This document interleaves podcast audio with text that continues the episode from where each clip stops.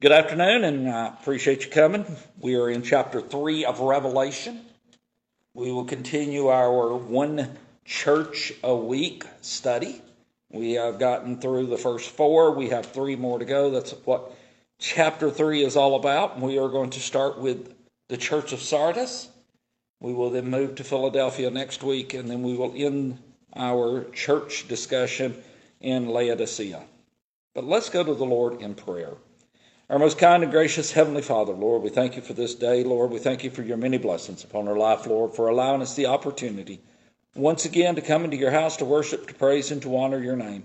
Lord, we ask that you'll move, that you'll touch, and that you'll stretch forth your hand here this day.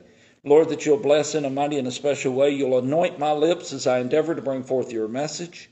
Lord, that you'll anoint our ears to hear and our hearts to receive, Lord. And we ask this in Jesus' sweet and holy name we pray. Amen. And again, I'll, I will say that yes, each one of the seven churches is seven church ages, but each one of the churches has something to teach us in modern day because we can find modern day churches that falls right in line with all of the seven churches the good, the bad, and the ugly. Chapter 3, verse 1 And unto the angel of the church in Sardis, write, these things saith he that hath the seven spirits of God and the seven stars. I know thy works, that thou hast a name, that thou livest and art dead. Now, that's pretty strong words.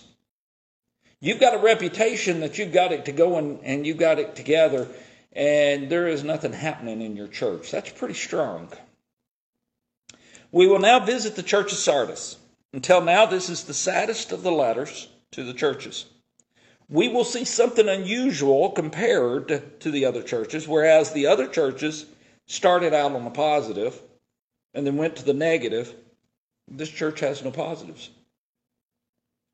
except for a remnant. He that hath the seven spirits is like what we read in Revelation 1 and 4, and that says, John to the seven churches which are in Asia Grace be unto you and peace from him which is, and which was, and which is to come, and from the seven spirits which are before his throne.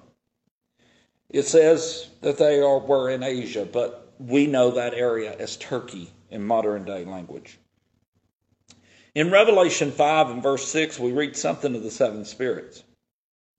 And beheld, and I beheld, and lo, in the midst of the throne, and of the four beasts, and in the midst of the elders, stood a lamb as it had been slain, having seven horns and seven eyes, which are the seven spirits of God sent forth into all the earth.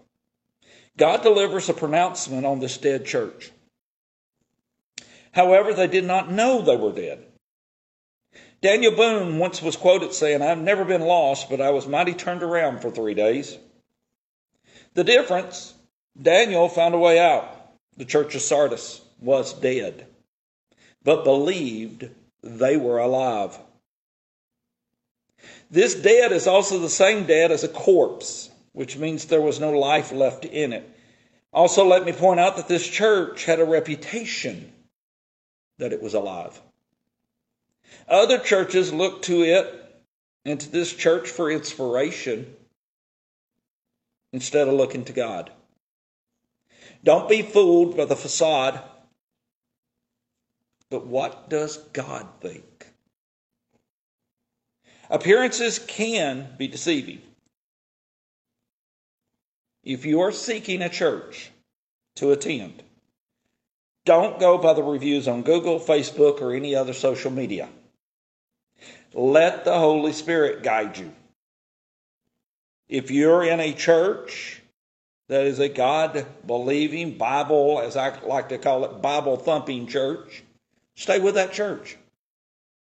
But if you're looking for a church, or if your church is dead like Sardis, and you'll know if your church is dead because God, if you are a believer, if you are a Christian, God will tell you. Pray about it.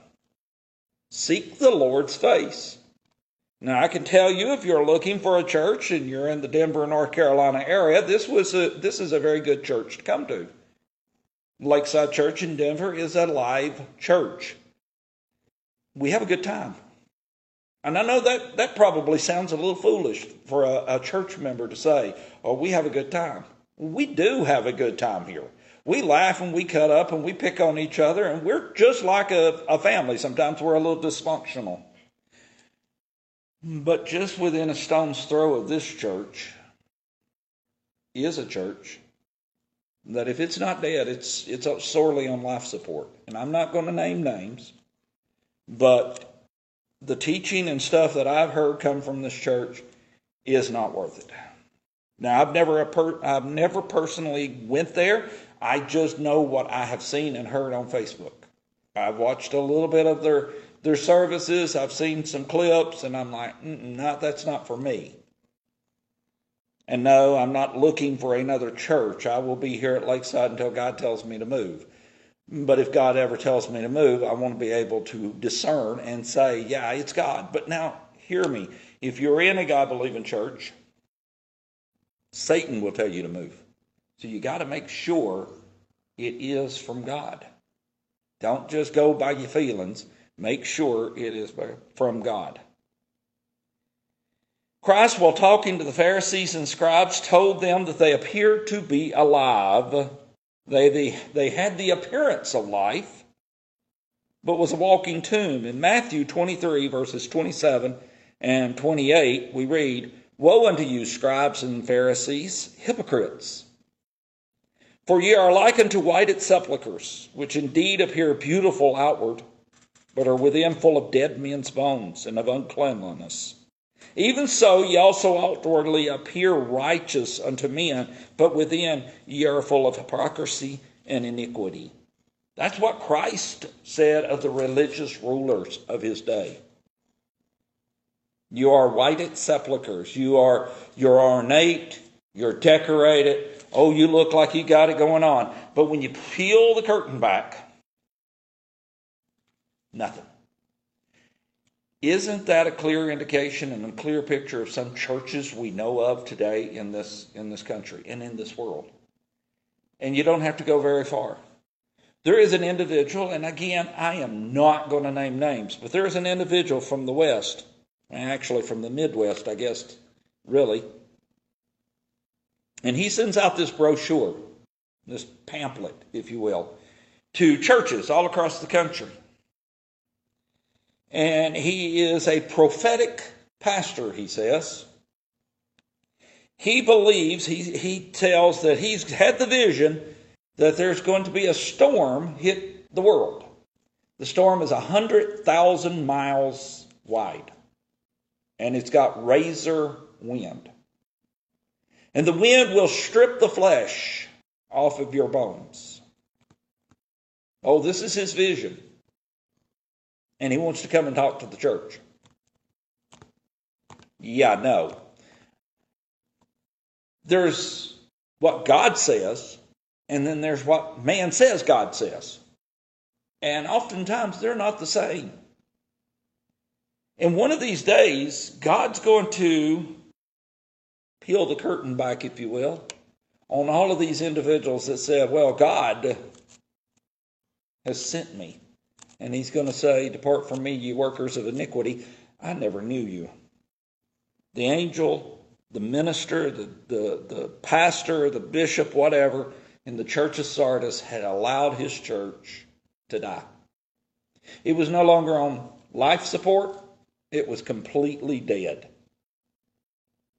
Be watchful, verse 2, and strengthen the things which remain that are ready to die for I have not found thy works perfect before God. Be awake, not woke. Okay? We're not talking about the woke culture of today. He's telling them be watchful, be aware, be awake, be noticing things, be vigilant. This is what watchful means. God, through Jesus, is telling the church of Sardis to wake up and understand that little good that remains needs to be shored up. There was a little bit left in the remnant, but not a lot. Let it heal. If the church will do this, they can strengthen the good. But, like a lot of churches, they would rather let the good starve and feed the bad. These feel good messages are no longer worthy to listen to. The pat on the back, you can live the way you want to, don't worry about it, God's good, He's not going to send you hell. I'll agree with that statement. God will not send us to hell. We do it to ourselves. But the feel good messages of today are they should be over with. Churches are not the only ones. The individual members that make up the body of believers are feeding the wrong idea and concept. We are not told here what this little good was or how it was operating in the church, but suffice it to say that this church was on life support, and if things didn't quickly turn around, the church would flatline. We do read in two verses there was a godly remnant that had no that had not sin stained their appearance, and there is always a remnant. In 1 Kings 19 and 14, it states, Yet have I left me 7,000 in Israel, all the knees which have not bowed unto Baal, and every mouth which hath not kissed him. There's always a remnant. We need to seek those remnants out. And we need to sit as close to those remnants as possible, and we need to glean from them.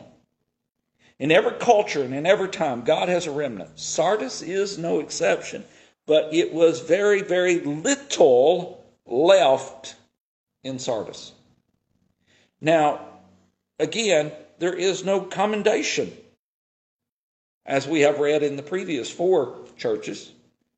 None, no commendation. He went straight to the condemnation. Remember, therefore, verse 3 how thou hast received and heard. Hold fast and repent. If therefore thou shalt not watch, I will come on thee as a thief, and thou shalt not know what hour I will come upon thee. Remember how thou hast received and heard. You got in by faith, you stay in by faith. But that faith needs to be exercised. I know it says in, in the scriptures, not by works, lest any man should boast, but Show me your faith by your works. I'll show you my faith by my works. Or show me your works with your faith, and I will show you my faith through my works. I don't do what I do to get a pat on the back. I don't. If I did, look around. Not many here. Would we be doing this if this was all about me? No, this is about God's Word and getting it out. You know, He told us to preach to everyone. And thank God we have the technology.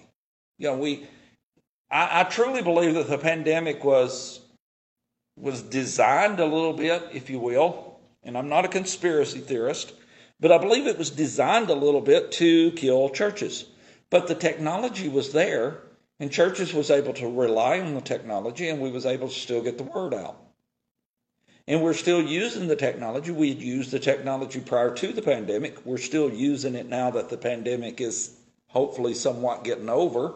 I do know that here in North Carolina, there's been several counties, well, most of every county has went up into the high range again, the red, but we're still able to use the technology.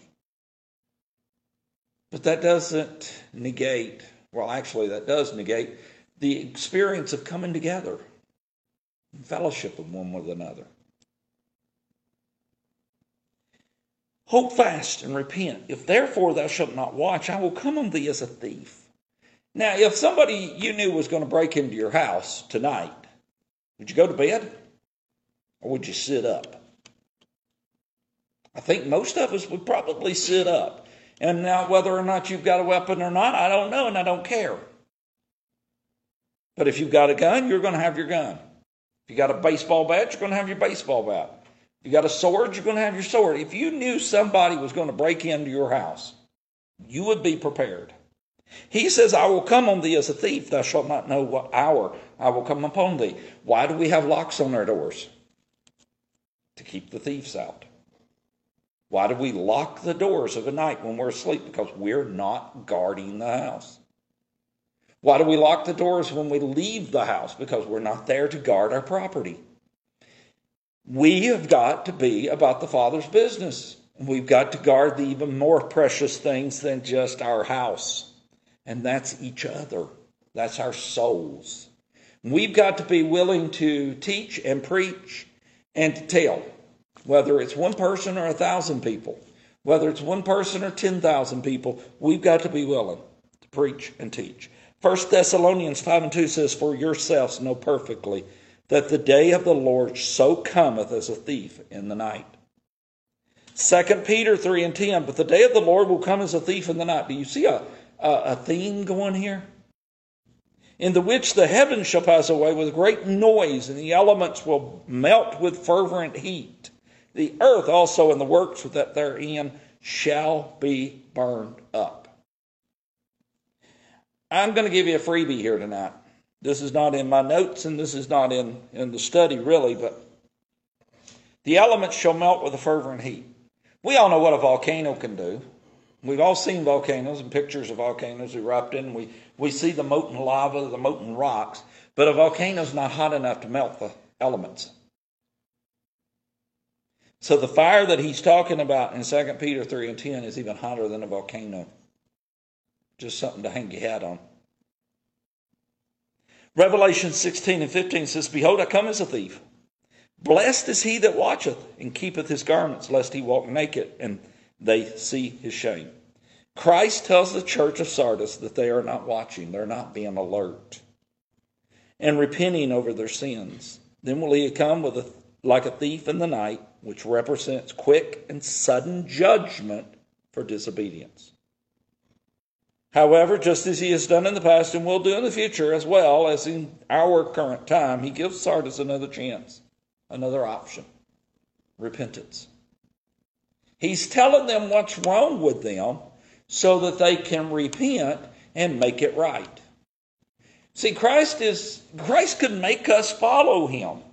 God the Father could make us love him but they are gentlemen and they're not going to make us. He wants us to do it on our own free will. He could make us do what is right 100% of the time, but that's not why we was created. We was created to worship him because we want to worship him. And he gives us that option. It's up to us to take that option. It's up to us to cash that check, if you will. That's really the only thing you've got to play with here in, in repentance and in the salvation story is what are you going to do with it? Are you going to accept it? Or are you just going to let it roll on by and just not even pay no attention to it? It's all, that's up to us. We can't be saved ourselves. We have to rely on Christ. But Christ dying on the cross doesn't benefit us unless we accept it and accept what he done on the cross of Calvary. I'm not saying that the dying on the cross doesn't benefit us, but we have to accept it for it to benefit us fully. Hopefully, I made that clear. I don't want to get a note saying, oh, well, you're wrong. I, I am wrong at times, and I will admit that I'm wrong at times. But I know that I have to accept what Christ did for me on the cross of Calvary for me to make it to heaven. That's not Robert's words, that's God's words. That's what he's told us. Verse 4 Thou hast a few names even in Sardis, which have not defiled their garments, and they shall walk with me in white, for they are worthy. There are a remnant in Sardis that has not defiled or been disobedient. God's remnant. He will dress the godly in white raiment that only the redeemed are worthy to wear. Jesus, once he was resurrected, wore garments that were white and they shined. Matthew 28 verse 3 His countenance was like lightning, and his raiment white as snow at the transfiguration in Matthew 17 and 2, and was transfigured before them, and his face did shine as the sun, and his raiment was white as the light. Mark 9 and 3 records the garment at the transfiguration as, and his raiment became shining, exceeding white as snow, so as no fuller on earth can whiten them. A fuller was an individual that whitened clothes. He was basically the launderer, if you will. We will be as he is, so our garments will also be as white as snow.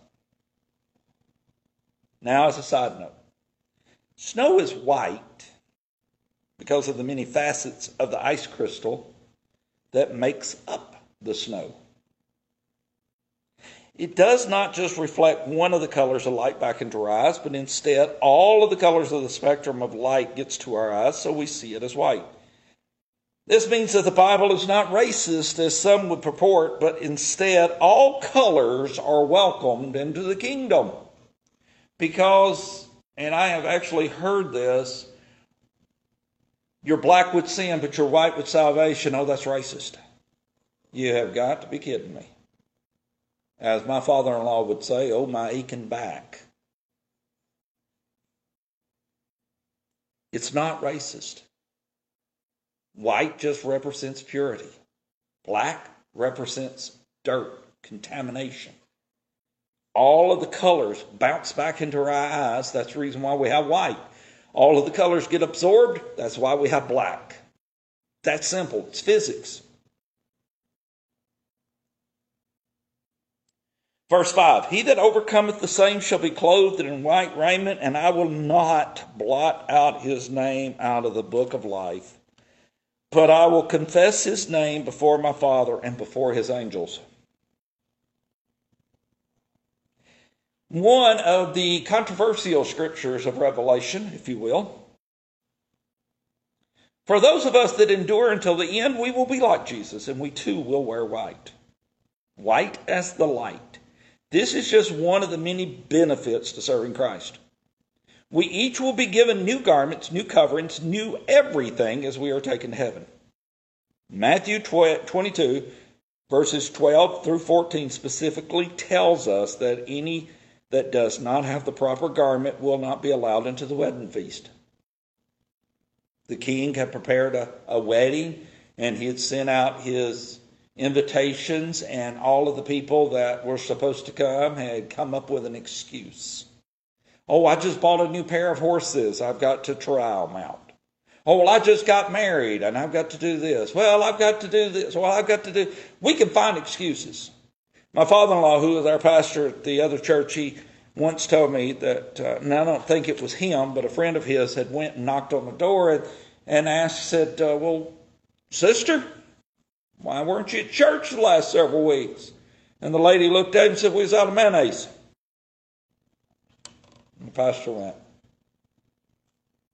Out of mayonnaise? Well, what's that got to do with it? She said, Well, any excuse beats none at all. We can come up with excuses. Now, if you're sick, stay at home. Be selfish. We don't want we don't want you to share your illness, okay? We want you to stay at home. But if you're tired, you can be tired at church. If you're upset, what better place to be than in God's house? Think about it. We all use them. I've been guilty of using excuses. Kingsmen wrote two songs. I love the Kingsmen. They wrote two songs. One was excuses, and the other one was more excuses. They actually said right before they sang the second one, the more excuses, said, well, we put in, uh, what was it? We bought cars with the first one, we're going to put in swimming pools with the second one. The first one actually says, well, the poor kid has a cold, pneumonia, do you suppose? Why everybody in the family had to stay home and blow that poor kid's nose. We can use excuses. Another line in that says, well, that preacher we have must be the world's most stuck up man. One of the ladies told me just the other day he didn't shake my hand. Excuses. The devil will supply them if from church we'll stay away. So we can all have excuses. And the king, he had sent out the invitation, and people had come up with excuses.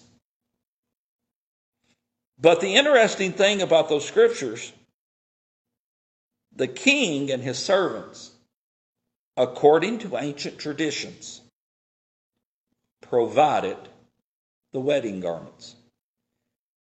In the rest of that scriptures, we see where they went out onto the highways and the and compelled them to come in. They brought in the maimed and the halt and the lame and all of these people that normally wouldn't show up to a king's feast, and they provided them with the clothing so that they could sit in the king's presence. You didn't go into the king sad, and you didn't go into the king in a dirty clothes. You just that did not happen.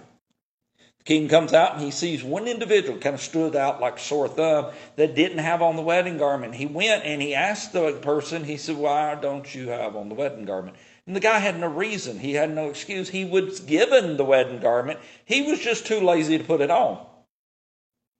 So the king threw him out. Threw him out of the feast. The king and the servants gives the wedding garments. This individual who was being addressed here in the scriptures had not bothered to accept the gift and put the garment on that the king had provided.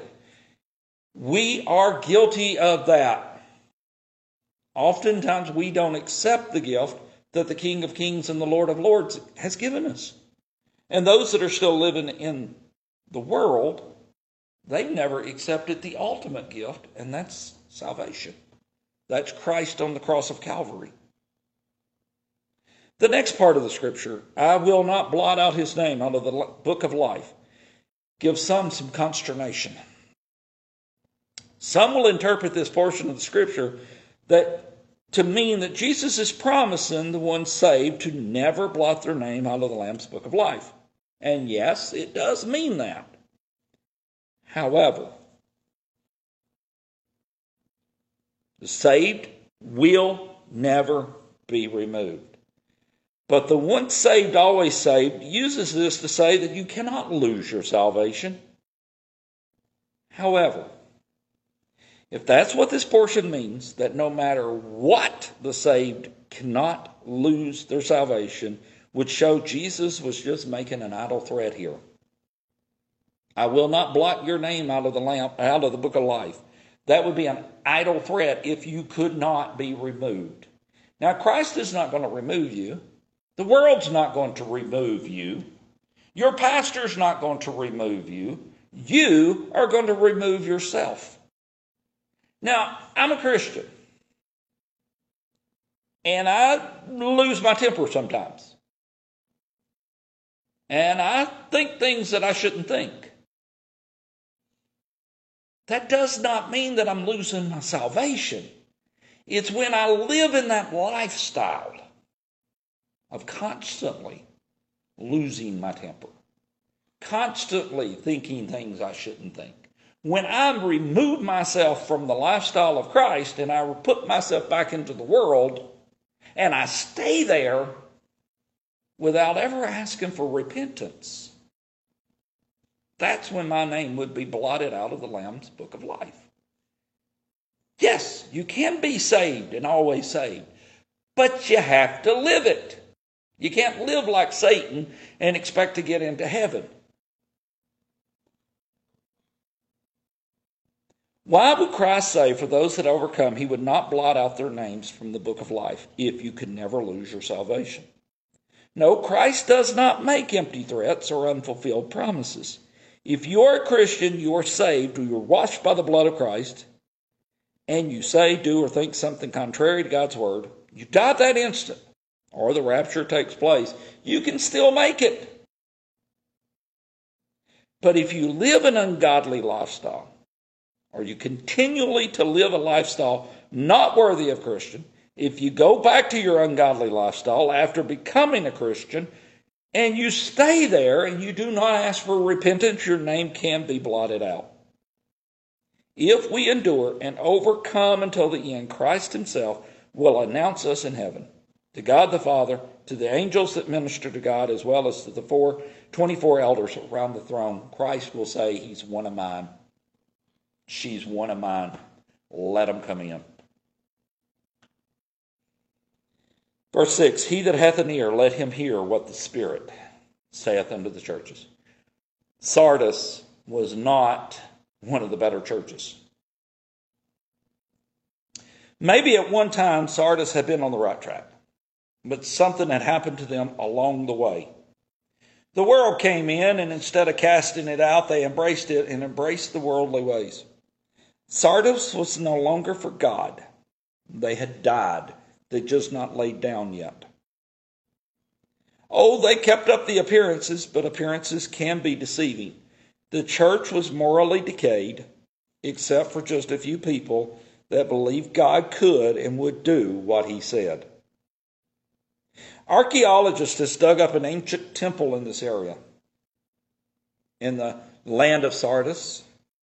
What was interesting, right next door to the ungodly temple, right next door to the ungodly temple, was a Christian church foundation. They built next to the temple, not God's temple, but the temple of Artemis. Is this the church that the letter went to? Well, I don't know. Nobody else does. But it is striking that it was discovered. In the digging up of, of Sardis, they discovered this church was right next to the temple. We're supposed to come out from among them and be ye separate. Not isolated, but be separate. Would you like to build right beside of a bar? Would you like to build your church right next to a bar?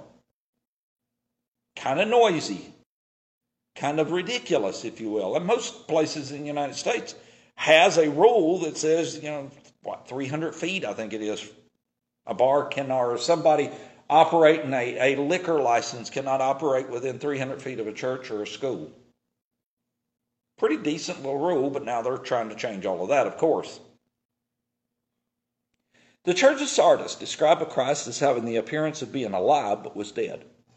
Strong rebuke because this church was nothing positive written about it. The members were no longer on fire for God, they were just going through the motions, and apparently not going through the motions very well. Sardis was located approximately 30 miles southeast of Thyatira. It was on a major trade route known as a highway that ran east and west of the region known as Lydia. It was known for jewelry, dye, and textiles, and pagan worship. A temple of Artemis, just as in Ephesus, was located here. Artemis was the goddess of the hunt, the wilderness, wild animals, nature, vegetation, childbirth, young children, and even animals, the moon, and chastity. Interesting, however, is the fact that next door to this temple have been uncovered the ruins of a Christian church. Instead of being separate, the Christians at Sardis was next door neighbors to the pagan worship of Artemis. The United States, a bar or a place that sells alcohol is, in a lot of places, not allowed to be within 300 feet of a church. However, in the ancient city of Sardis, the church and the temple were next door neighbors. Hey, can I borrow a cup of sugar? I need some incense. You got some I can borrow? That's how close they were. Which one was built first? We do not know. And we don't know if the church that was that one was the letter written to, but we can speculate that it was indeed the church. The church that they dug up, the foundation was a fairly good sized church. So it was probably the main church of Sardis. More than likely, the church that they dug up next to the temple of Artemis was indeed the church that this letter went to. Currently, a small village named Sart, S A R T, is at this location. Sardis was once the capital city of the region of Lydia and was a strong military and industrial city. During John the Revelator's time, it was extremely wealthy. However, it was abandoned and destroyed completely around 1400 AD. Okay, now to put that in context, Christopher Columbus sailed in 1492 AD. Sardis was around until about America was discovered to get a kind of an idea of what was going on. A once thriving and industrial city that streams ran with gold lay desolate and in ruins for some time before it began to be resettled. In its peak, the stream Pactolus carried gold dust in its waters and was where the metallurgist of Sardis discovered a way to separate gold from silver and producing both metals of high purity. It was in Sardis where modern currency was invented, since the gold and silver was the purest possible, and minting these metals into currency was begun.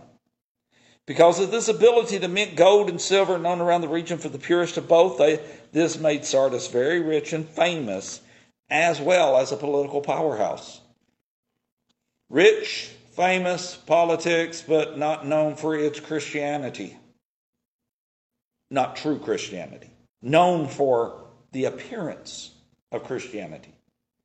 I hope that when I pass away and I go to the gate, someone doesn't look at me and go, who are you?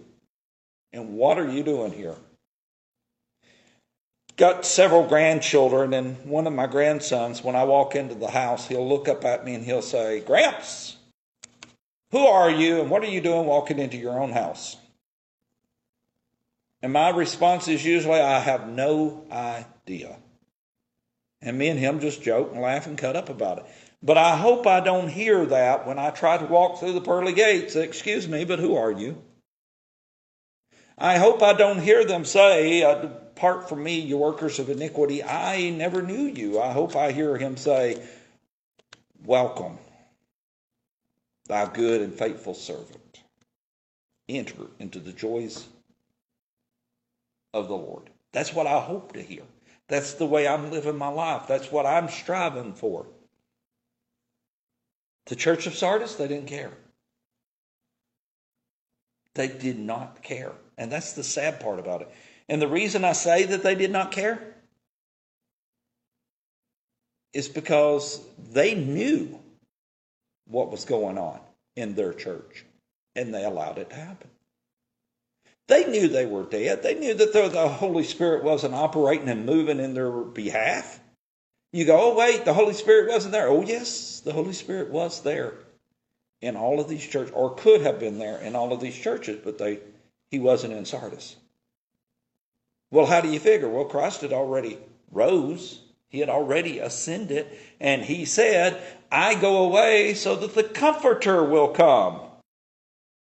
The Comforter is the Holy Spirit. So the Holy Spirit at this time was in, in the world, walking and moving just as He is in our world. They didn't care.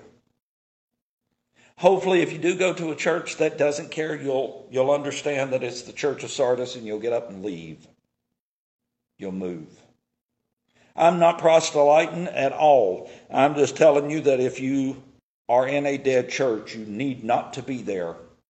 It is your responsibility if that man or that woman that's preaching and teaching is not preaching and teaching God's word, it is your responsibility for your own salvation and your own soul.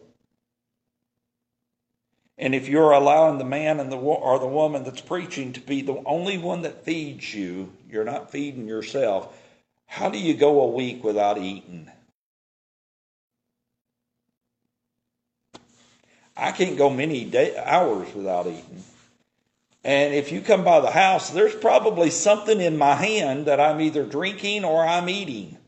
And by drinking, it's a Mountain Dew. It's nothing hard liquor or anything, it's a Mountain Dew.